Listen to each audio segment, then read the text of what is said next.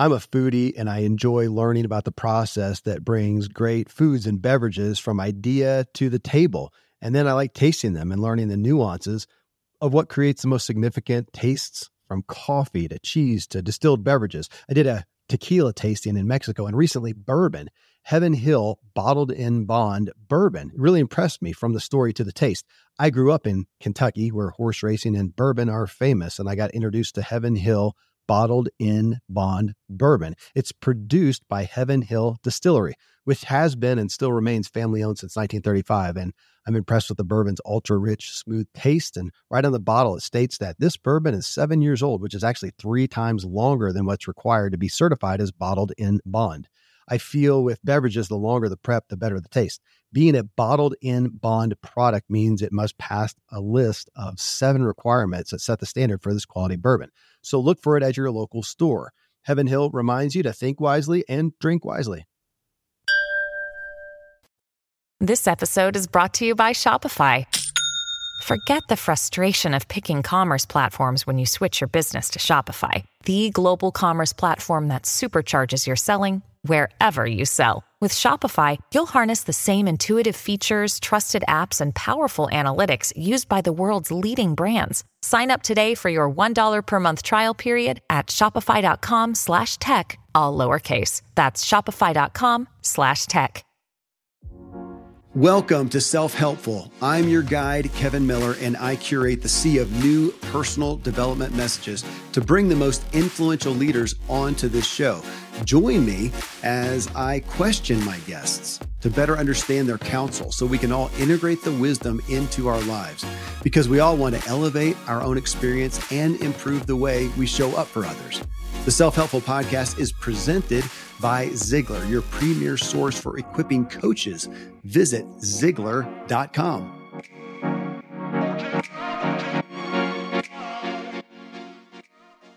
Hello, Self Helpful listeners. In this episode, master the art of trying and failing in order to succeed. This kicks off a four-part series where my primary muse is just that, the art of trying and failing in the personal development world.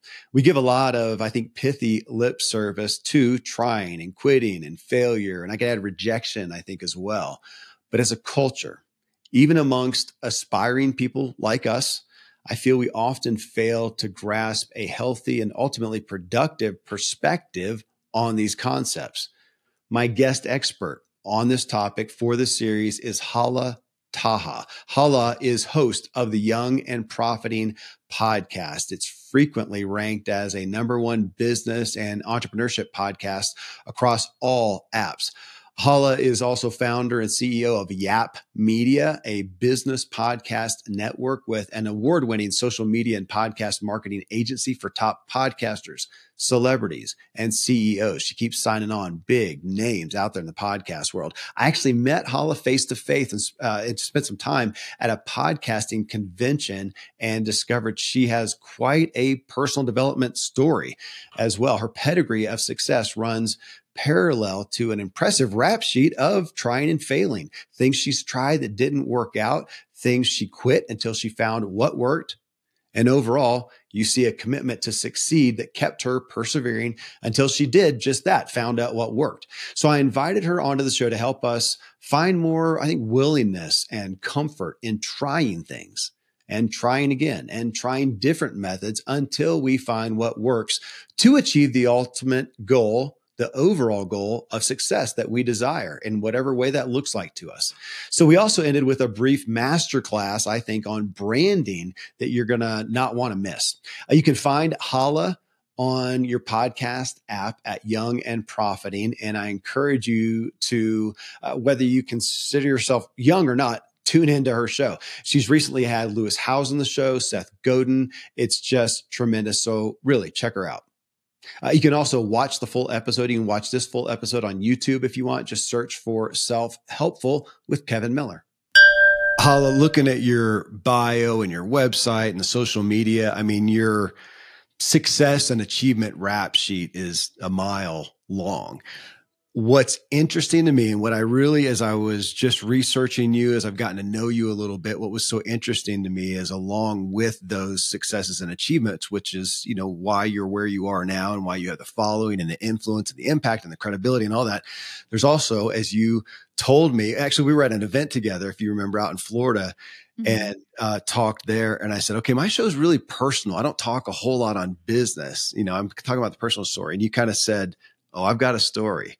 And we talked a little bit then, and that's really where I want to key in on is uh, we'll get to some of the, su- the successes, but not even really the failure. I want, I will want to talk about that in a minute, but I'm interested in the trying mm. that you have tried so many things. And we've got the old cliche folks that we refer to, you know, Edison, and he tried a you know, a thousand times to create the light bulb and whatnot. And, you know, Babe Ruth, for every home run he hit, he also struck out a, a lot.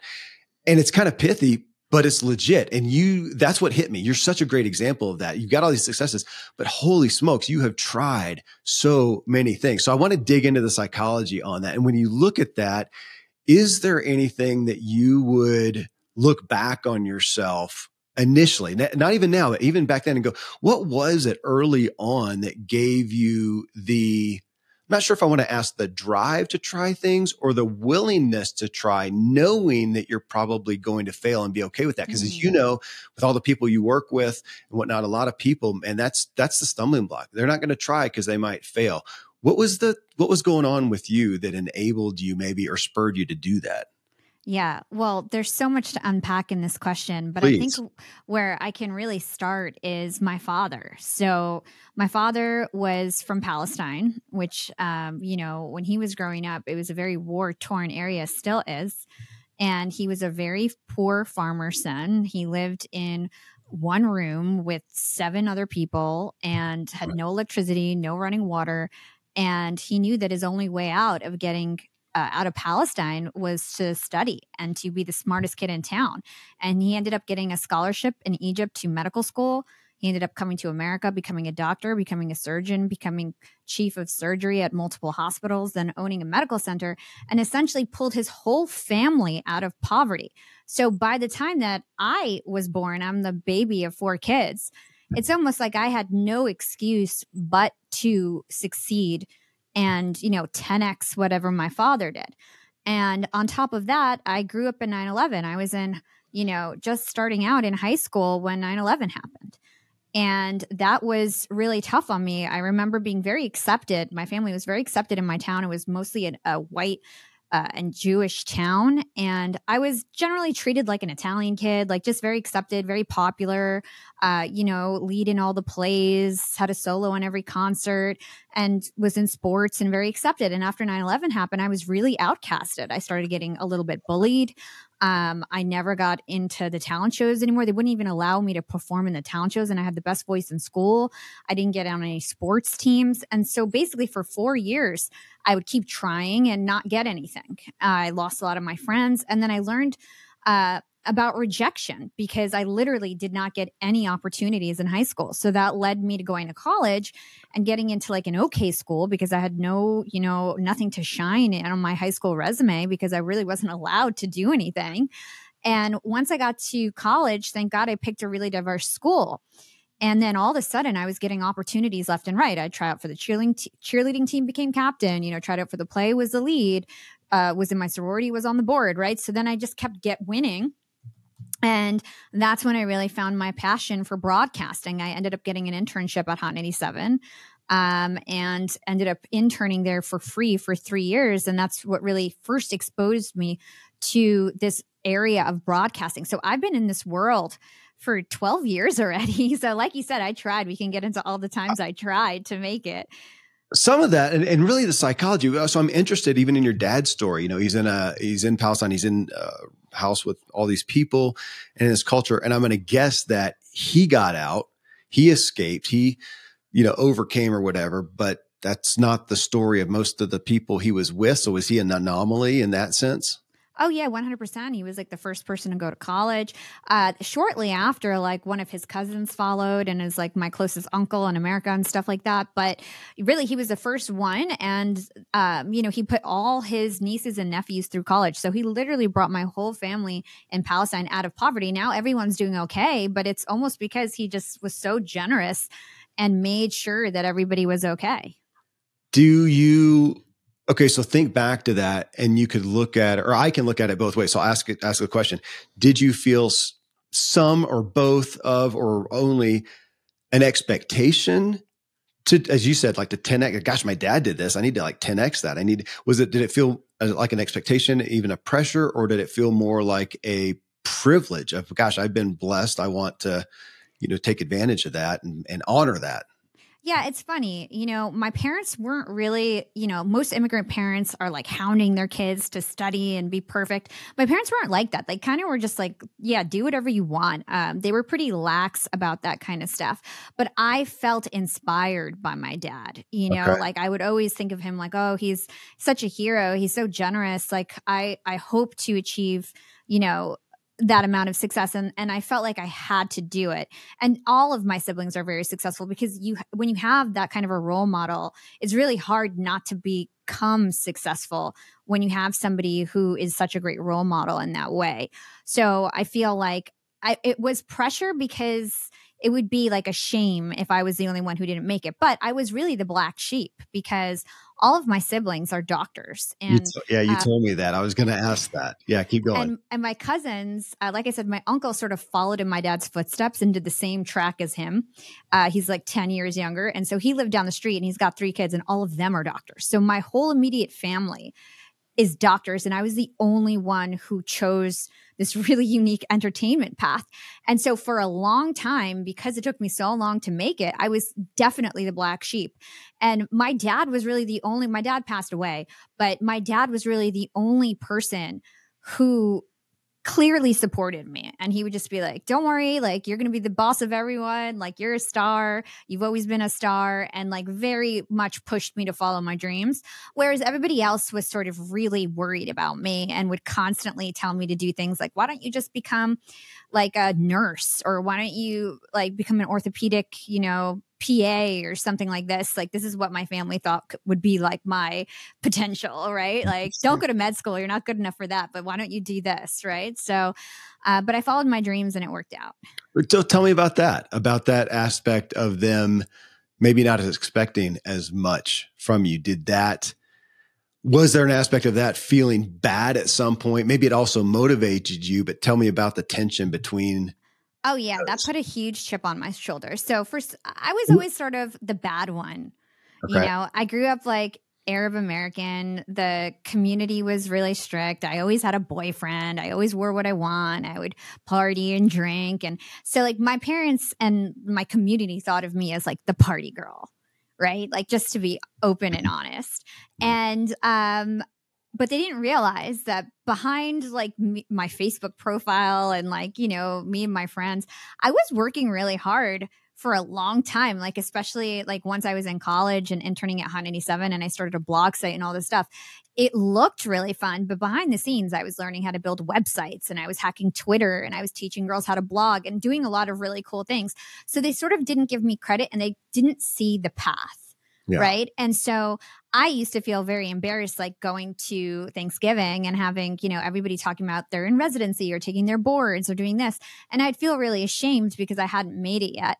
Uh, but, you know, with time and uh, with me understanding business more and, and so on, I was able to sort of prove myself. And now everyone's very proud of of what I'm doing. Well, and that's interesting because you did go to college and are going that direction. Now, you just said ago, a minute ago, you kind of label what your direction is or vocation in the entertainment arena. But you went to school, you dropped out, went into, you know, kind of this entertainment business now, and then, you know, some things happened. You came back and went in, went and got your M B A and then went into business. And I see you. That's kind of what I realized when I first connected with you, that you've got this outward appearance that can look somewhat entertainment, you know, focused.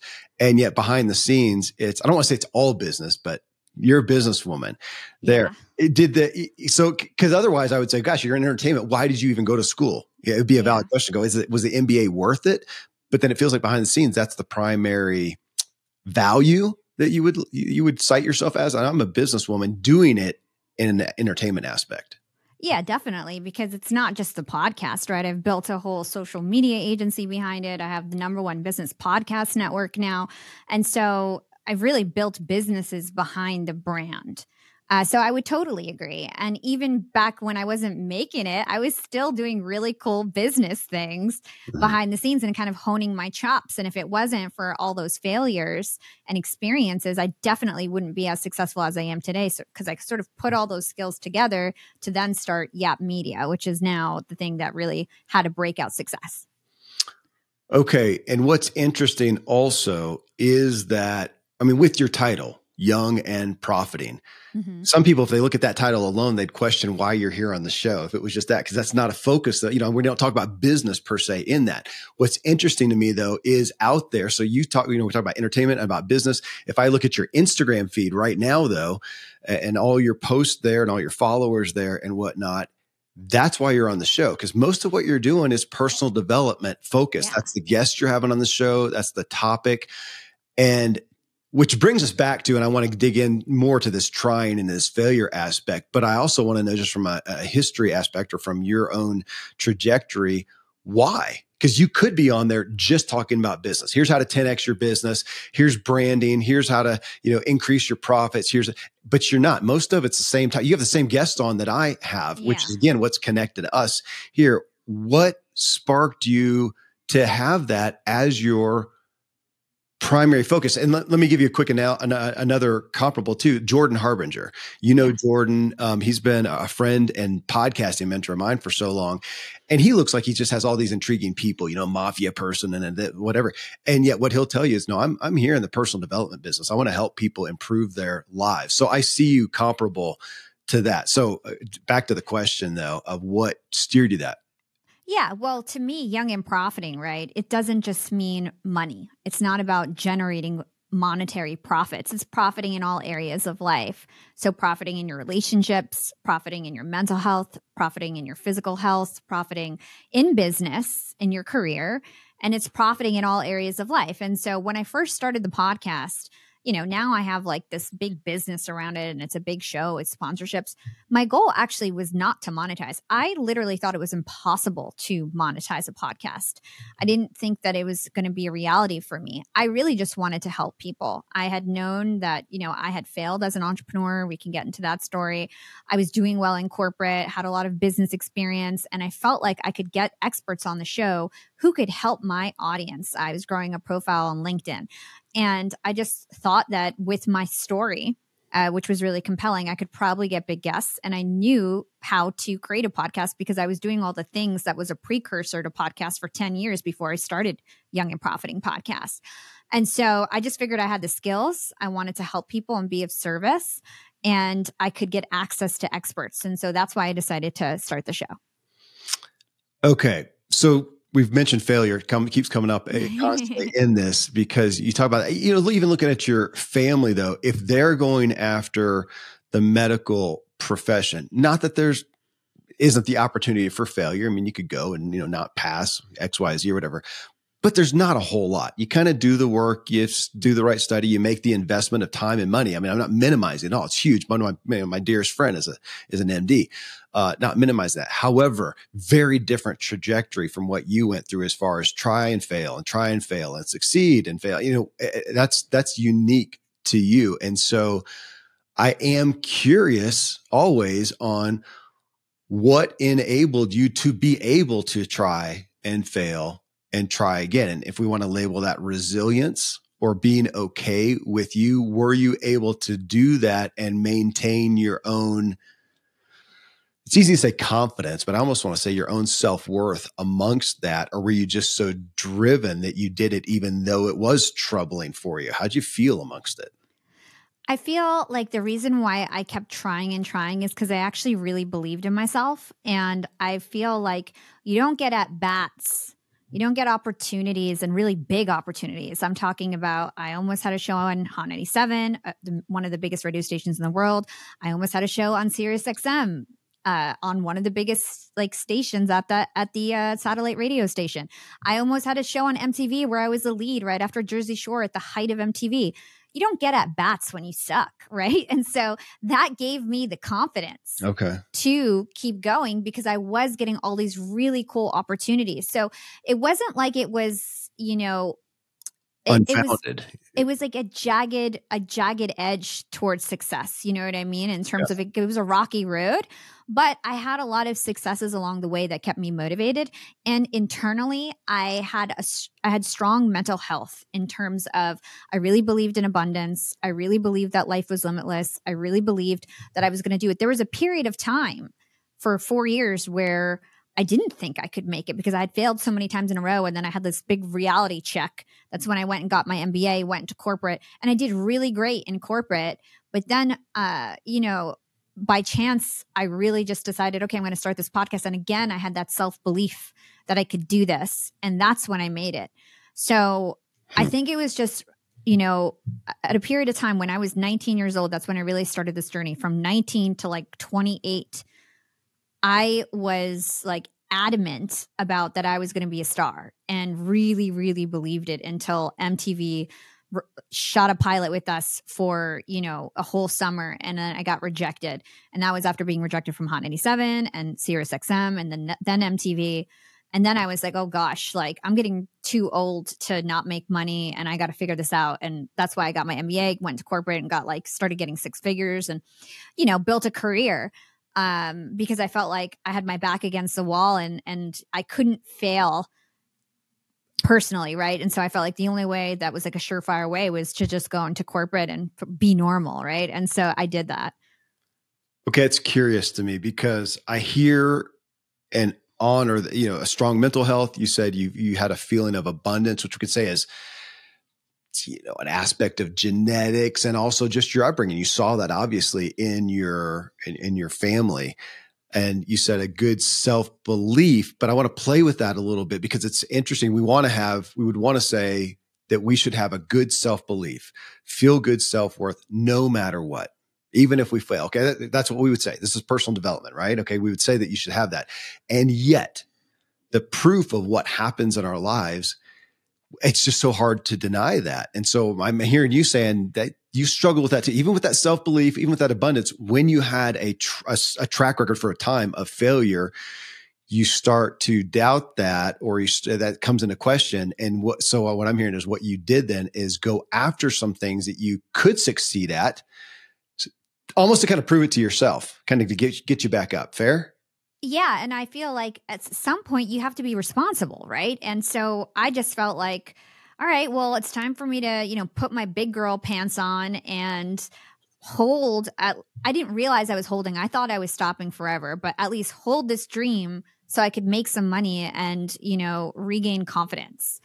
And that's what I did, right? I crushed it in corporate. I got, I graduated four point oh on my M B A, top of my class. Compared to my undergrad, I graduated with a two point three, like barely graduated, right? So it's like I totally proved to myself that I could do it, and then did really well in corporate and started making six figures, was like the C-suite ped, and, you know, was the face of the young employees at Hewlett Packard, and then later went to Disney and did a great job there too.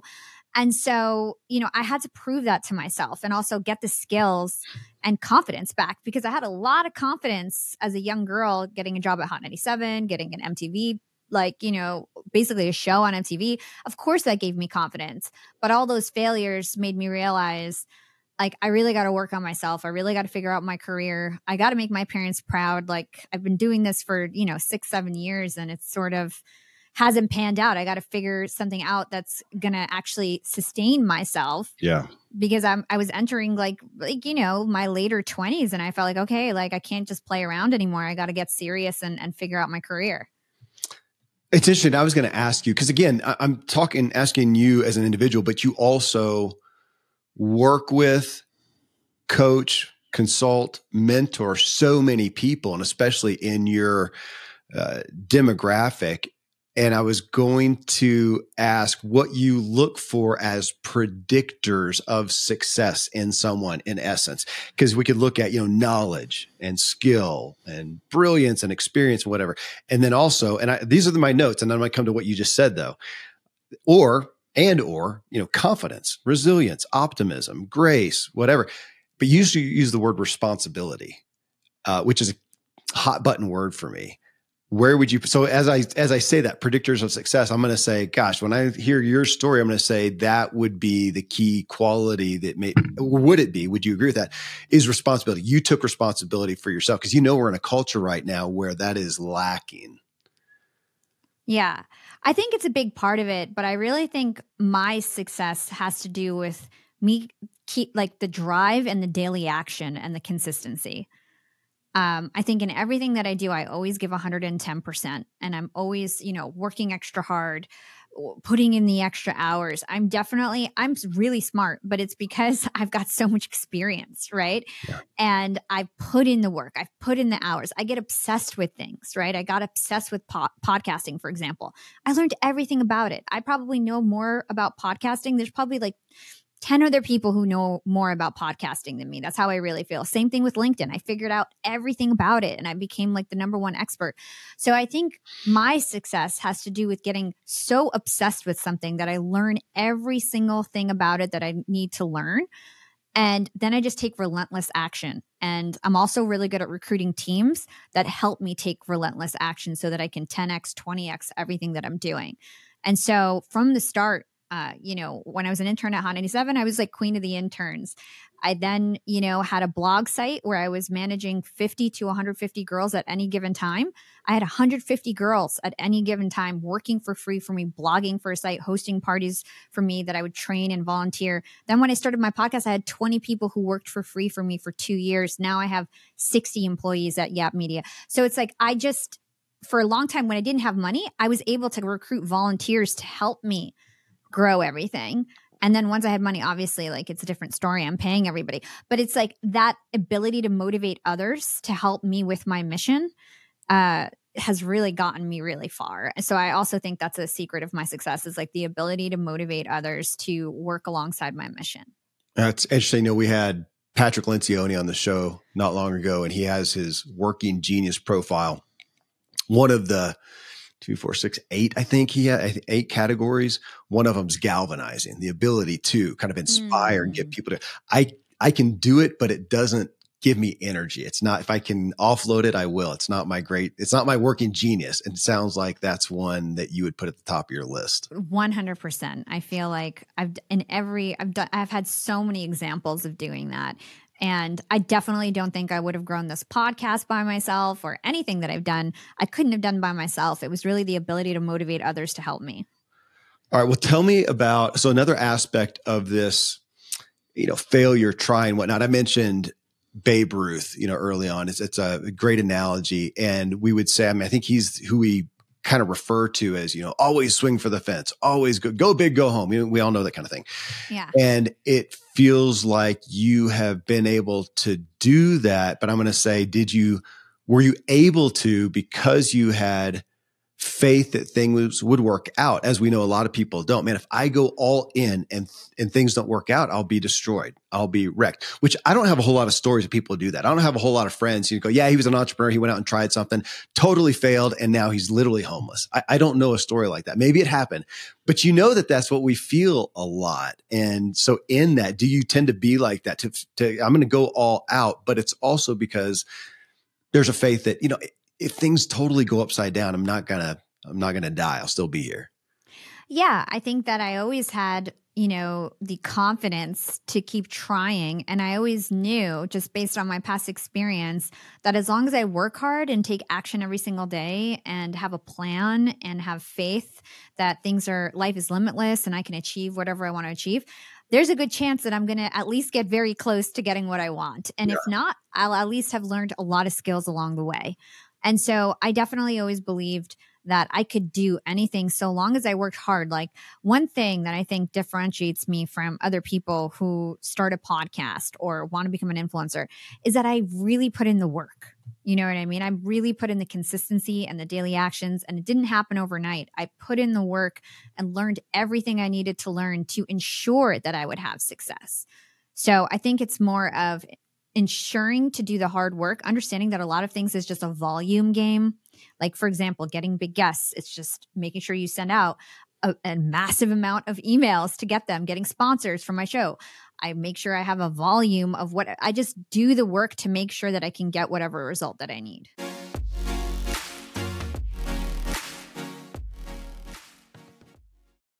Most of today, you will be indoors, likely your home or your office. I am as well. Even with my treks out into the woods, I spend a lot of time inside. And we're going to take about twenty thousand breaths. According to the E P A, the indoor air is two to five times more polluted than the outdoor air, sometimes up to one hundred times more polluted. At my studio, we have heat being forced through old ducts. I walk on carpet full of years of junk. No idea what's floating in the air that I'm taking constant gulps of. The solution is an air purifier, and Air Doctor is just the best. Air Doctor filters out ninety-nine point nine nine percent of dangerous contaminants and allergens such as pollen, pet dander, dust mites, mold, bacteria, viruses. They do it so it, your lungs don't have to. Air Doctor comes with a thirty-day money-back guarantee, so if you don't love it, just send it back for a refund minus shipping. Go to air doctor pro dot com and use promo code Kevin, and depending on the model, you'll receive up to thirty-nine percent off or up to three hundred bucks off. Exclusive to podcast customers, you will also receive a free three-year warranty on any unit, which is an additional eighty-four dollars value. So to get this special offer, go to A I R D O C T O R P R O dot com. Use promo code Kevin, air doctor pro dot com, promo code Kevin. Thankfully, the days of building a business website, then having this massive endeavor to integrate an online store are gone. Today, Shopify has fixed all that. I had one business where we actually built the entire website on Shopify's platform. So whether you're just starting out or you're selling a million bucks of product already, Shopify is just the industry leader. It works the same for physical products or online and digital, and Shopify is just hands down the best out there. Most importantly, Shopify helps you turn browsers into buyers with the internet's best converting checkout. It's thirty-six percent better on average compared to other leading commerce platforms. Getting people to buy is not that hard, at least to the buying point, but getting them to actually give their payment info is, and Shopify is king in that department. They also have top tier customer service, which I think is critical. You can sign up for a one dollar per month trial period at shopify.com slash Kevin. That's all lowercase. Go to shopify.com slash Kevin to grow your business no matter what stage you're in. Shopify.com slash Kevin.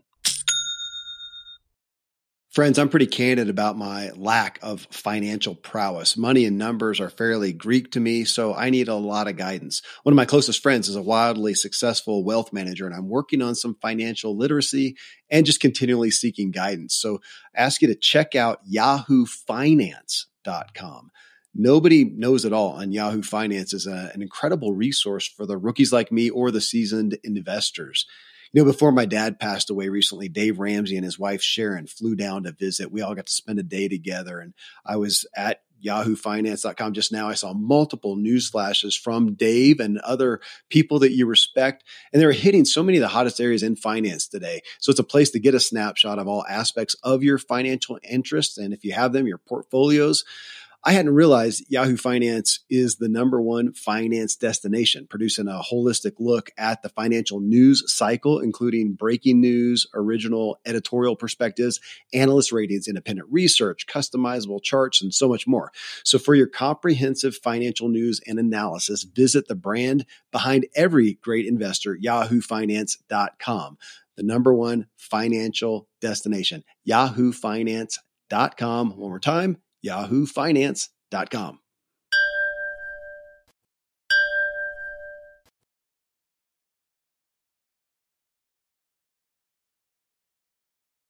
Oh, okay. We'll speak to that. You know, that's a hot topic out there right now is the hustle culture. And you've got some people saying, you know, you need to work twenty-four hours a day, and some saying no, you don't. You need to work smart, but not that, you know, it's not that your whole life is nothing but work, which we were talking a little bit about play before we got on the mics here.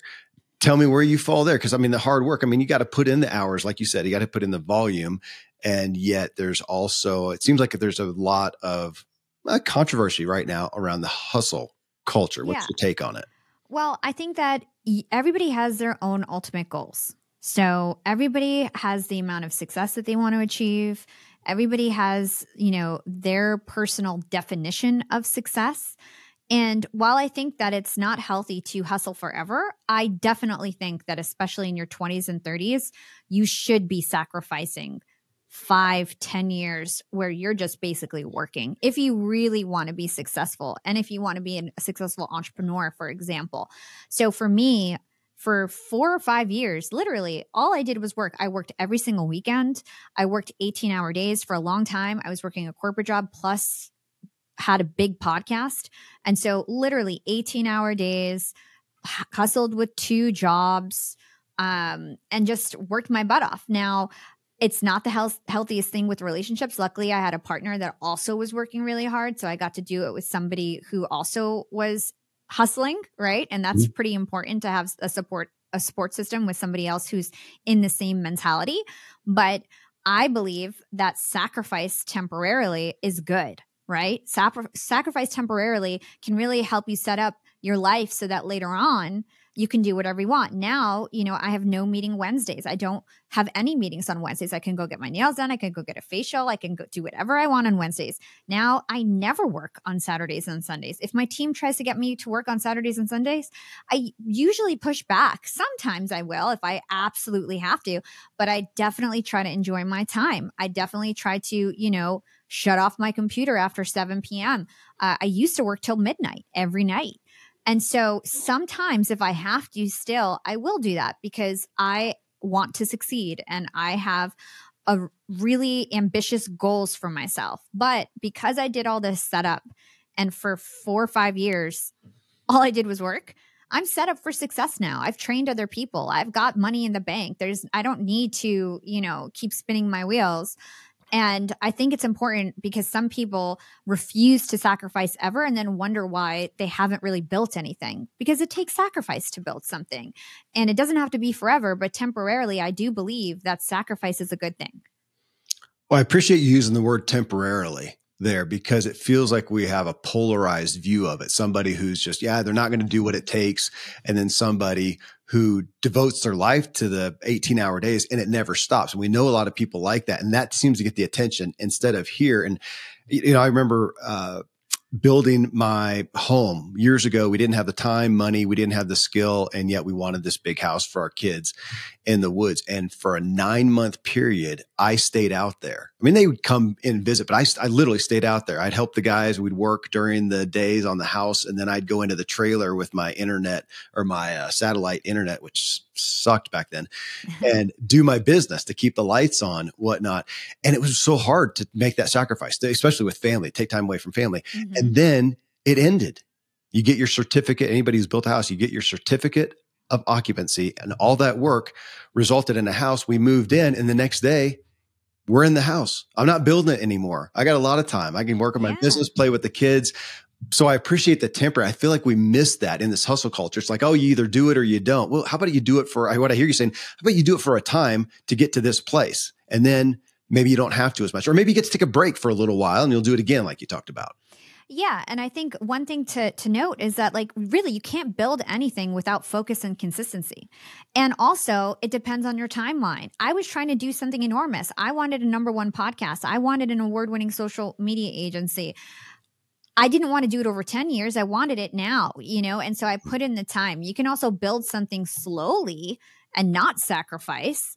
But if you really want something big and build something, usually it takes like consolidated time and focus, and that's that requires sacrifice. And that's why it's really important to try to do those things in your twenties and thirties, maybe before you start a family, because once you bring in kids and all these things, it's a different story. So now I'm thinking about family and having kids and all this kind of stuff, but it's only because I'm ready. I've done all the work. And I think it's even more tricky for women to try to prioritize their time and make sure they're able to sort of build something before they're a mother and so on, because I think it's really hard once you, once you become a mother and have a family. Yeah. Well, I'm not going to advocate one way or the other, but I can testify on the other side that having a kid at, what was I, twenty-three, I think, uh, sometimes I look back and go, bro, you could have, you know, taken a couple of years to make some money first. It does make it, it makes it more yeah. difficult. I think either way you, you can make it, but yeah. it's helpful to, to, to get your foundation I, before that happens. I, I, I have some feelings for that. Yeah, for sure. Tell me about the, uh, you know, if we're talking about hustle culture, I'd be curious to hear your perspective on the, in essence, the plan B. I mean, there's a consummate business thing. Go all in. That's been my history, Hala, for the most part is, I mean, you're going to go all in, you know, go, go commit. And I have some really good testimony for that where I'm, I'm a proponent of it. And I have some where I, I question that, you know, kind of like don't keep your, your day job. And I think in my past, I've motivated some people maybe errantly to, man, it just quit it, go all in and, and, and go gangbusters. I think they, they could have used a little bit of a, a side hustle for a while, which I know you talk about, but it, you know, I think it's contextual. So it's not, I'm not looking for black and white. You should always do this. You should always do that. But on the plan B thing, you know, that gets a lot of mileage, a lot of real estate in the personal development and the, in the business development world, go all in. Tell me about your feelings on that one. Yeah. So I'm going to start off with uh, one of my clients, social media clients is Matt Higgins. He used to be on Shark Tank and he's got this book called Burn the Boats.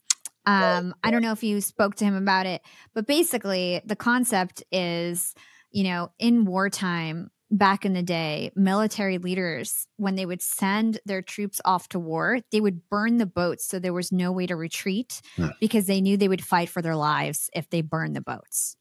So there's one perspective yep. that's go all in, have no plan B because you're going to try harder. I think that's okay if you're in the position to do that. If you've saved up money, if you don't have many responsibilities, if you're like, you know, you've tested your idea, you feel like there's legs with it and, you know, you're really confident, go for that and do it. You know what I mean? Burn the boats and don't have a plan B. But for me, um, when I started YAP, uh, you know, Young and Profiting podcast, I had already failed as an entrepreneur. I had a, a website, a blog site. I had f- failed in terms of like being a radio personality. Um, YAP was my fifth or sixth show. The other ones had failed.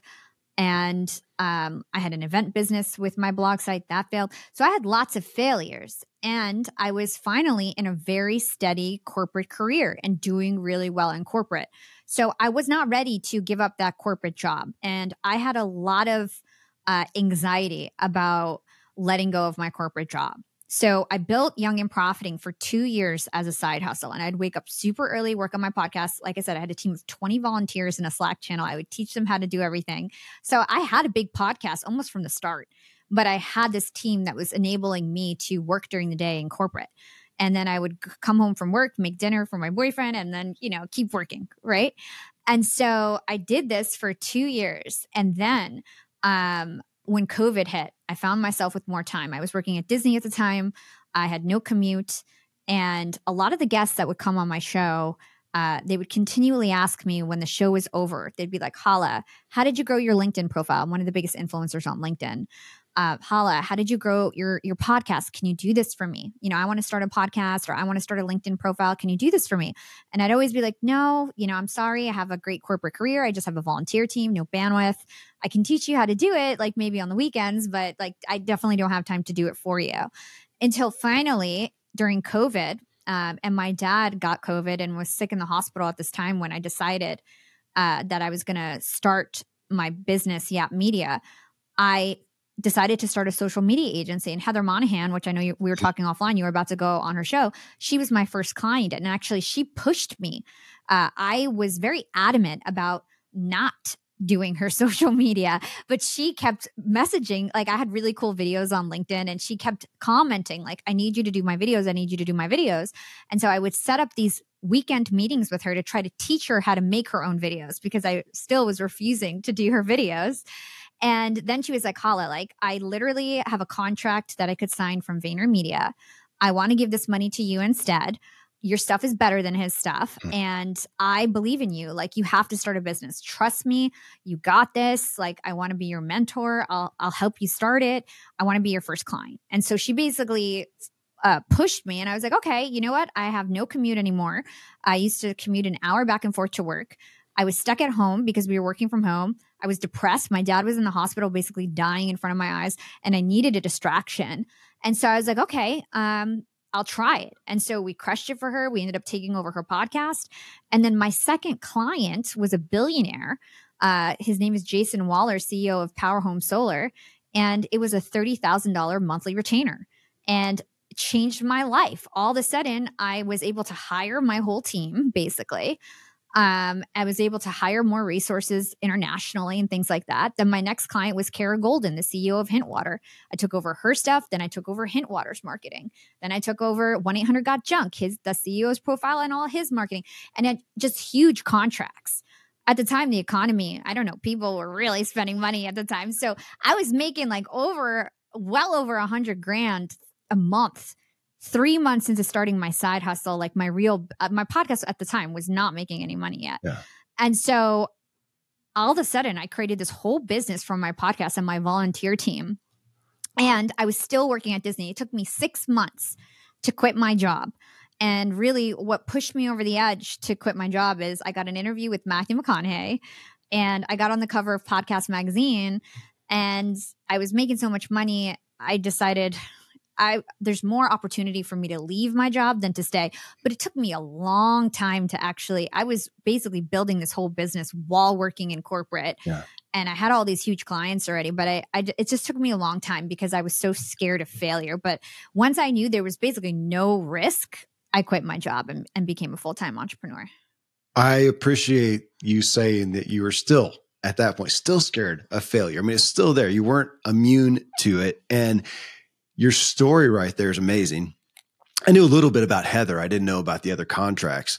Uh, and it sounds like I hear somebody going, oh gosh, wasn't she lucky? And my thought is, yeah, luck as the, de- my favorite definition, when preparation meets opportunity. You've been preparing your butt off, doing the things that nobody else would do. And then when the opportunity arose, you were ready for that. I want people to, I hope that, uh, you know, uh, my audience not only listens to this, but shares it with their younger counterparts uh, as well, because this is a message we're not seeing out there a whole lot. We're not hearing the behind the scenes of it. We may hear the hustle, but we don't hear the motive. We don't hear the, gosh, the resilience. I mean, you are show, showcasing a good aspect of this aspect of re- re- resilience, but I don't, I don't think we hear a whole lot about in this business context. You know, Brene Brown's talking about it on an, an emotional side, but it doesn't reach over here. And you're talking a lot about that as you talk about failure and achievement, and the motives behind it is resilience. I hadn't had that in mind to bring up, but that's where I find us. So yeah, tell me,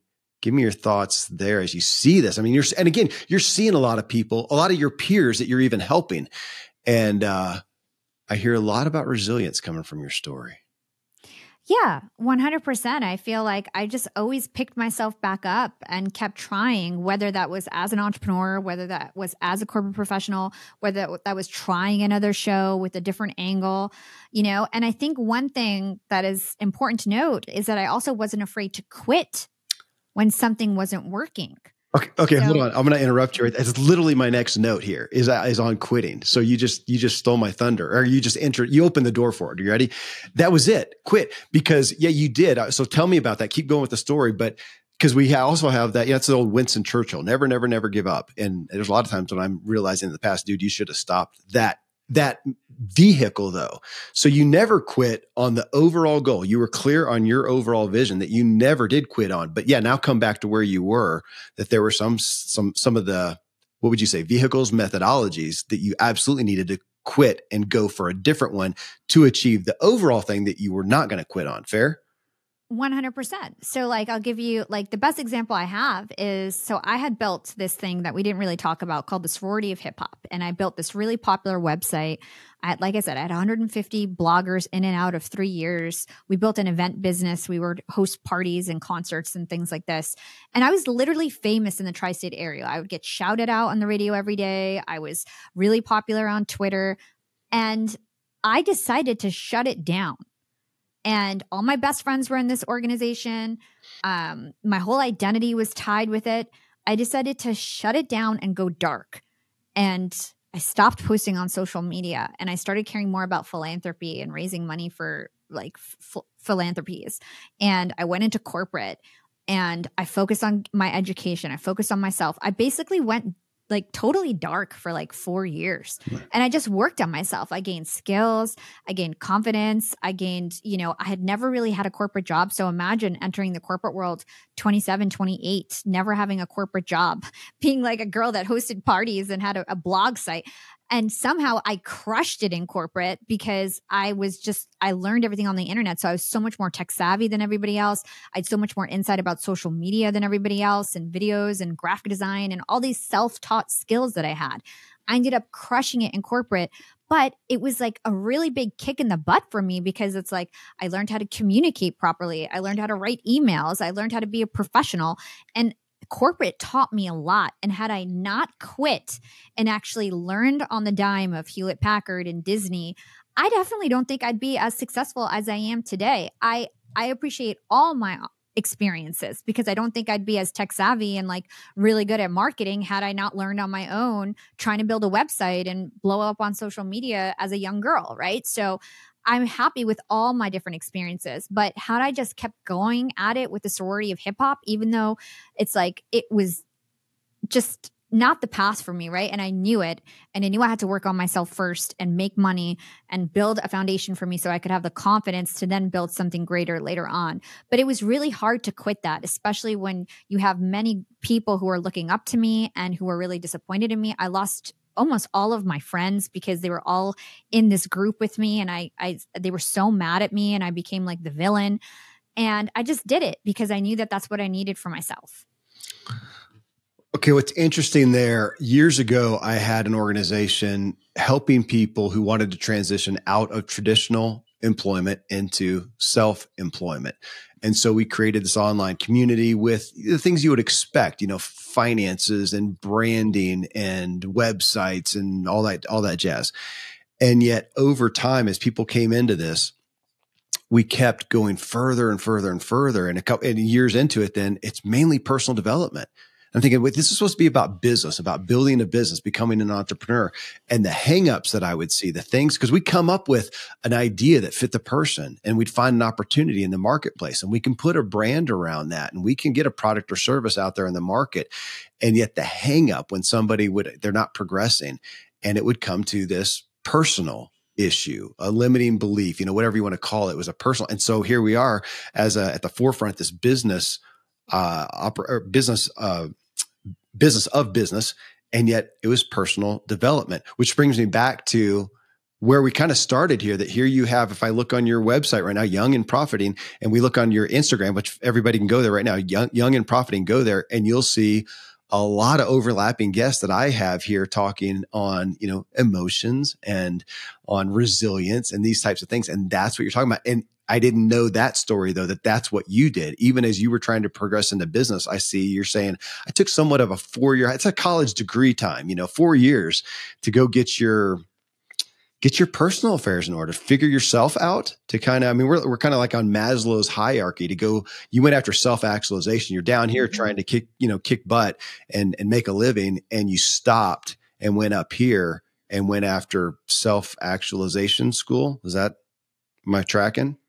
Yeah, one hundred percent. I needed to work on myself so that I, I could, and at the time I didn't realize that I was going to go back to my dreams and give this podcasting thing a shot. I didn't even really think about podcasts at all. I was just trying to make some money and and be responsible like we were talking about before and just set myself up for success.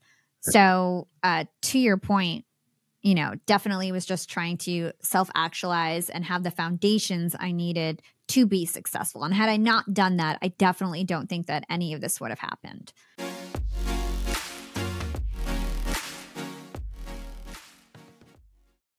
When you need mealtime inspiration, it's worth shopping Kroger, where you'll find over thirty thousand mouthwatering choices that excite your inner foodie. And no matter what tasty choice you make, you'll enjoy our everyday low prices, plus extra ways to save, like digital coupons worth over six hundred dollars each week. You can also save up to one dollar off per gallon at the pump with fuel points. More savings and more inspiring flavors make shopping Kroger worth it every time. Kroger, fresh for everyone. Fuel restrictions apply.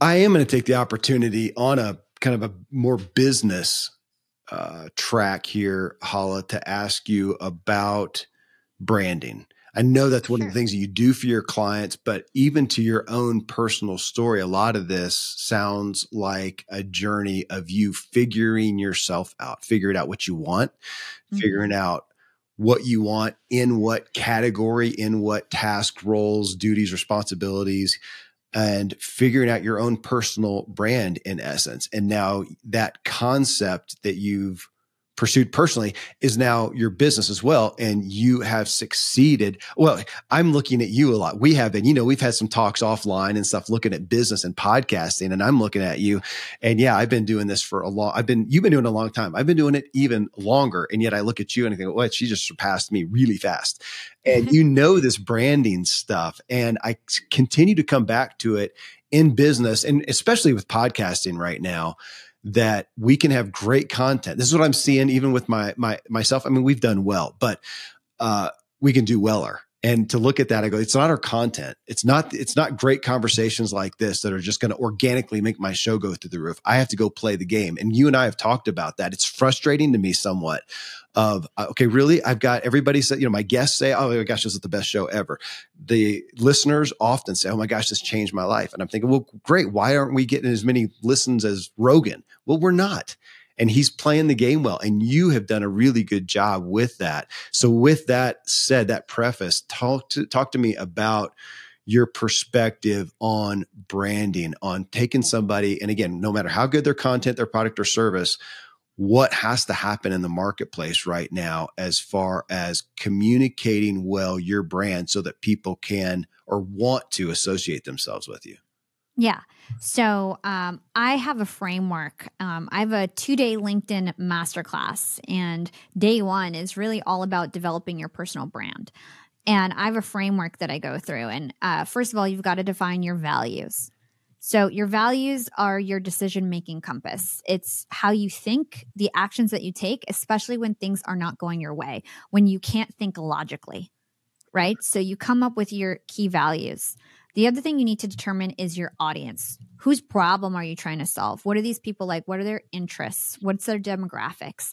Really understanding your audience, because what you need to do is actually mirror your audience with your personality if you want to be magnetic. And when you think about branding, really, you're trying to become an old friend to people who don't know you. And in order to become an old friend, you need to be consistent, consistent in every action that you take online. So every single word that you write in your bio, in your profile, in your title, in your captions, in your comments, in your D Ms, everything has to be consistent. Your visuals have to be consistent. So branding is consistency. And in order to have a strong personal brand, you need to understand what you want to be perceived as and really map that out before you even get started with content, because otherwise, you're a big mess and nobody knows who you are, what you stand for, and you're not consistent. So back to the framework, personality. What people get wrong is they try to just go out with their own personality. But really, you need to mirror your audience. If you want to attract a certain audience, people like people who are like them. So you need to make sure that you're mirroring the things that they would say, the tone that they would use, the words that they would use, the things that they like to talk about. That's what you have to think about when you're thinking about your personality. Um, and then a very key part of this is the impact you want to make with your audience, the transformation that you want to take them on, the key messages that you're going to repeat over and over and over again in a thousand different ways. So for example, for me, life is limitless. You're never too old or too young to learn something new. Um, these are some examples of messages that I'll communicate with stories, with motivational quotes, with the people that I have on my show, with my own person, like with like all these different ways that I can tell those messages over and over and over again. And then lastly, how are you going to deliver that message? Are you going to post videos? Are you going to post quotes? Are you going to, like, what are you going to do? What are the stories that you have that relate to these messages? How are you going to prepare yourself for success so that you can deliver on the impact that you're trying to make with your audience? So all of this is how you create a strong personal brand. And again, it's about stepping back and realizing how you want to be perceived so that then your face, your name represents more than you as a person. So for example, on LinkedIn, I'm one of the biggest influencers, and I do this for all my clients too. Um, your face is a very powerful tool. And when you're first starting out on social media, people don't want to share your face because you don't represent anything other than your name. And over time, when people get used to your face and used to your messages and what you represent, you become more than your name, your face. You become, you represent an idea to them. You represent, and you inspire them. You you represent uh, the the transformation and the impact that you want to make with your audience. Then people start to share your image on autopilot because your face represents hope for them. And so uh, on LinkedIn, for example, I can post something up and put a picture of my face, and I'll get hundreds, if not sometimes thousands, of shares because people are not scared of sharing my face because I represent something bigger to them because I've done such a great job with consistent branding. Okay. I want to stick here. Okay. You just gave okay. everybody, if you're listening, you just got like a three or four minute masterclass in branding right now. And 'cause I want to emphasize again that I've seen this shift. I'm old enough. I've been in this long enough that there was a time. Well, I think this, that my show did well initially and got us to the place where we are now because we had really good content. I don't think that's working anymore. Uh, I, well, I'll ask you, do you see that as well? I mean, there's so many people out there, especially in, let's just look at podcasting. I could say this, I think in, you know, uh, business wide, but let's say in podcasting right now, there's people putting out great content. There's really established names, you know, authors and experts and personalities who are coming on. They're putting out incredible content. And I hear it all the time. Their shows are going nowhere. That is, that is not going on. I mean, unless they have, you know, some big list somewhere else, some big audience uh, somewhere else. But even that, somebody who's written a book and it's sold a zillion copies, if they haven't made an email list or they haven't gained an audience, now they come out with a podcast, it's crickets. And I hear it over mm-hmm. and over. So the good content is, unfortunately to me, no longer working. We have yeah. to go play this game. And yet, I guess I want you to play with or speak to, because I am not you. I am not Hala. I don't have a pretty face like you, not to just make it that. I'm not animated. I'm not, you know, I, I don't have that uh, charisma even in a sense. I mean, I think I have my own, but speak to that, because if we hear your message right there and go, oh gosh, now I have to go do, I have to mirror you. And you're saying, no, that's not, well, one, you're saying that's not legit because that may not mirror my audience. So tell me about that, about doing it in a way that is, let's use the word authentic, that is authentic to you, your audience, your age, your personality, your spirit, authentic to you, but still meets the criteria of what's got to happen out there if it's going to grow. Yeah, this is great. Uh, there's one thing that I just want to dispel that you just said. Okay. It has nothing to do with what you look like. One of my clients that is the most successful person on LinkedIn, his name is Marshall Goldsmith. He's almost eighty years old and an old man, and he's got way more followers and engagement than I do, right? And so it has nothing to do with what you look like. Thanks. The other thing that I want to say is that everybody has their own unique relationship with their audience. So this is something else that I go over in my masterclass. So if you think about your relationship with your audience, that will really help you identify and be authentic. So for example, I am a mentor, okay? And I chose that word because I teach people, I help people, but I'm also their peer. I also am willing to take advice myself and interact with my community in a way that also feels like a peer. Mm-hmm. So I'm a mentor. Now, some people are experts and they, they're more, you know, confident. They might be talking to their audience, not necessarily with their audience, because that's what feels authentic to them. They might be a little bit more, uh, stiff is not the right word, but like not as friendly or bubbly, right? Now, you could be a reporter. Let's say you don't have a lot of experience.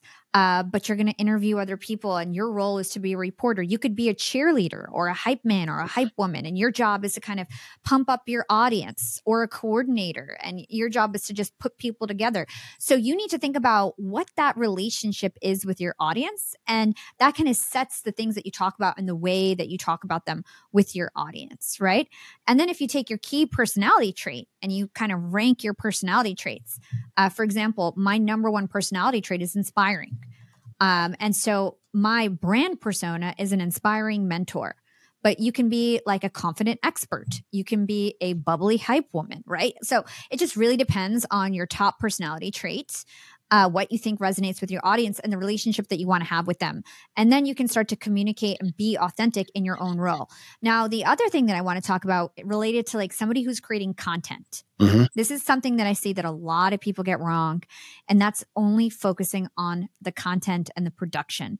You need to be equally as focused on the promotion. So it's fifty percent production, fifty percent promotion. And I would much rather somebody spend less time on content and more time understanding how to market that content to their target audience. And that takes a lot of creativity and effort and closing the loop. Right. And so this is what people get wrong in podcasts. You can be a huge celebrity and you can have a lot of following on social media, and you can post your micro clips about your podcast on social media and in YouTube and all the right places. You can have great titles, uh, show notes. You could do all the work and still get no results. And that's because you need to close the loop in marketing. You need to make it very easy for people to go from social to your podcast.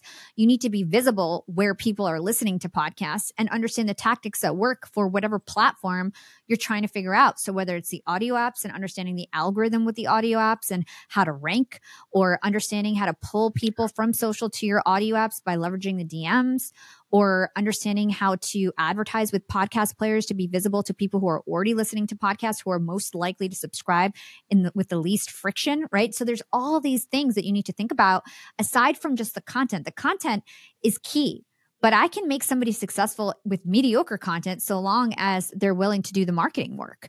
Um, and a lot of people do. If you have amazing content, there's a chance you're going to be spread by word of mouth, but you need to be discoverable. And so there's lots of different factors that you need to think about. It's not just the content, unfortunately, because there's too many, there's too much competition and too many people who are working on the marketing competing with you. Thank you. That's what I was fishing for. And again, admittedly, it's because I'm learning that lesson the hard way, going from where it felt like content was enough, and now we've evolved to this place and it feels like it is not. We're putting out, you know, of course the shows do well, but then on social media, we just, not much has happened. And we put this great stuff, you know, I think on Instagram, and we've got, you know, it's, the followers aren't growing that much. We don't get a whole lot of attention. And I just, it's interesting, just before we came on, I got a note from my Uh, from my team as they're trying to increase what we're doing there, that they did. I didn't, I don't even know what it is. Hala, don't laugh at me, but they did a collaboration uh, yeah. with somebody yeah, on Instagram with Vienna Ferrand, who just did a show with me last week. And it's got like seventeen and a half thousand views in, in no nice. time. It, nice, yeah. I, it, and that's just, I mean, that's totally different. There's the marketing aspect of that, of what's going to take what it was good content to begin with. But if we didn't do the marketing, nobody sees it. And that's what I'm coming back to. And you said probably four times in what you just talked about, you, the relationship you want with your audience. Again, I'm going to be candid. That's what I missed. All these years of putting out good content. Thank goodness it was good content with great people, and our show grew to the level it has, uh, has gotten to now. But I did not do a really good job of giving the audience focus and creating that relationship. So I'm doing that now, but I wish I had in the past, because without that, yeah, I'm seeing that we just start to plateau and whatnot. So speak to that again, because it's, it feels like just like the, okay, it's great to create the content, fifty percent, you know, create it, but now you got to go or produce it. Now you got to put fifty percent into marketing. That I've got an audience, or we've got an audience, somebody you're speaking to, but just putting stuff out, or you said, you said, you know, just talking to them out here is not working. We've got to connect with them and build that relationship. Mm-hmm. And that is not, it's not my strong suit, at least not online. I mean, there's a methodology to that, that that's what you do, but speak to that again of the intentional yeah. aspect of, okay, you don't just talk to them. You've got to create a relationship, because I'm seeing that that's something specific and unique that we don't just naturally come to. Yeah, one hundred percent. And you've got to do this, especially on platforms that are two-way communication, right? So if you think about an audio podcast, it's you really can't talk to your audience. It's one-way communication, and that's what it is. Maybe you'll get feedback and reviews and so on, but it's not two-way communication. On a platform that has two-way communication, you have the ability to get closer to your audience so that they can do the action that you want them to do. So I'll give you a couple examples, and let's take podcasting as an example, but this could be anything, right? I'll give a couple examples for people who are not podcasters too. So if you're a podcaster, a lot of people, they've got this strategy of creating clips on their social media, and they use that as a way to promote their show. And maybe they have their link in their bio on Instagram, right, or TikTok or whatever it is. But the thing is, is that you're asking a lot of people. First of all, you're putting something out on social media where fifty percent of people on social media don't even listen to podcasts. So you have to convince fifty percent of people to listen to your podcast who are just scrolling by, right? And then you're expecting somebody to go as far to click the link in your bio, find the episode that you promoted, and cross your fingers that they're going to download it. That is asking way too much work of your audience. Yeah. You need to make it as easy as possible for them. So if somebody's liking and commenting on your video, they're raising their hand, and it's permission-based marketing. They're basically saying, I'm interested in the content that you shared. I showed an action. I liked or commented or shared your video. You need to them re you, you need to retarget those people in the D Ms, and then you can give them a direct link to your episode. So my team is doing this all day. Wow. If anybody is liking and commenting on our videos, we're closing the loop. We're then DMing them and saying, hey, I noticed that you liked my recent clip with Alex Shamosi. If you enjoyed this clip, you're going to love the episode. Here's the link. Then we give them a, ch- a chartable link that directly goes to the episode, no matter what app they use. So if they use Spotify, it goes to the Spotify app. If they goes, if they use Apple, it goes to Apple. So I literally make it seamless for them. Then we follow up again. Uh, let me know how you liked it. We always end it with a question. So what I'm doing, I'm giving common ground. They took the first action. They're never going to say, screw you, don't D M me, you're spamming me, because they took the first action. Right. So I noticed that you engaged on my post. I think you may. So also, I'm not saying you will like, because people like to prove people wrong. So if you say you may like my episode, or I think you may be interested, people are going to be like, oh, this is kind of her for reaching out to me, right? Let me know how you like it. Most people are going to respond back, hey, I really love the episode. Thank you so much. Thank you so much. Welcome to the YAP fam. I hope you subscribe to always keep up. And if they say something really nice, like it was an amazing episode, I loved you did X, Y, Z, can you copy and paste this as an Apple podcast review? Here's a link to my rate this podcast, right? Then I get them to write a review. So it's like taking them through this whole funnel, and they feel like you've, you know, made their day, you've, you've interacted with them. Now, the other benefit of this is on almost every social media platform, LinkedIn, Instagram, if you D M somebody, they start to see your content at the top of their feed, because it signals to the algorithm that you guys are friends. So they start to see your stories. They start to see your posts more often. And now you've created a super fan that is going to, and then they'll continue to like your stuff. And, you know, you don't want to message them over and over if they've already subscribed, but you know, you can thank, thank you so much for liking my comment. I hope you're still enjoying the show, right? So you're continually engaging them in the D Ms so that they keep seeing your content. And it's this like flywheel effect. You're creating a community. So that is one way to sort of close the loop and get subscribers. Well, so you mentioned, thank you for that. And you mentioned earlier talking about Heather Monahan, and that initially you kept trying to teach her this stuff. And ultimately she in essence was saying, dude, I'm not going to learn. You, will you just do, can I pay you to do that? And I want people to hear that, that there is a lot that they can learn on their own and try to implement on their own, or they can go and pay and have that done, which I'm finding more and more people doing, especially in the podcast space, because it is, it, I'm just listening to you. It feels overwhelming. Like, okay, I mean, I get it conceptually, but holy smokes, really? I'm going to do all, you know, that's going to happen. You've got a machine that does that. And I didn't necessarily intend to, you know, promote the machine of, of yet, but I'm happy to, that that is a place that you are somebody that people can contact. And I assume that if you're, you know, a great fit, fine. If not, you've got other people that you can refer them to, but those who don't want to go, well, for both sides, hey, I do want to learn this, that you have a place for them to go and learn yeah. this, some resources, or man, I just want this done for me, that you've got some resources for that. Yeah. So in terms of agency services, I have Y A P Media, which is an award-winning agency. We typically work with authors, speakers, best-selling, uh, you know, celebrities, things like this. So if you fit that bucket, if you feel like you you really want to grow your personal brand, you've got success in other areas, we can definitely help you. Uh, we're known as the number one LinkedIn marketing agency. We're excellent on Instagram, and then we create podcasts, right? So growing podcasts. And then uh, also monetizing podcasts. So one of the things we didn't talk about is I have a podcast network that is like growing really rapidly. I have amazing business shows in my network. Greg McEwen, Amy Marin, Trent Shelton, The Investors Network, Scott Clary, Jennifer Cohen, Heather Monahan. I've got all these podcasters that are business podcasts, and I grow and monetize their shows. And so if you have a big podcast, I can help you with that. And then specifically for LinkedIn, I launched a new part of my business called Y A P Academy, and I have a two-day LinkedIn masterclass where I teach you everything about the algorithm. I teach you how to copyright. I teach you how to build a personal brand, the psychology of design, sales on LinkedIn, using D Ms on LinkedIn and being effective there. And that's a two-day workshop. And the next class is September sixth and seventh. And, uh, you know, Kevin, if you want to promote it to your audience, happy to give you a code where they can get thirty percent off and you can get some money for your signups. Well, I'm going to leave this in the show. Everybody just heard that. I, I will do that. And uh, yeah, completely. Hey, Hala, just thank you. I, I feel like this is a show. I'm sitting here thinking, man, I've got some of my older kids. I want to listen to this, to hear your, I, I kind of like, I didn't intend for this as I, you know, the show's organic, that we started with your story, with your initial drive, which we're going to get into here in a second in part two.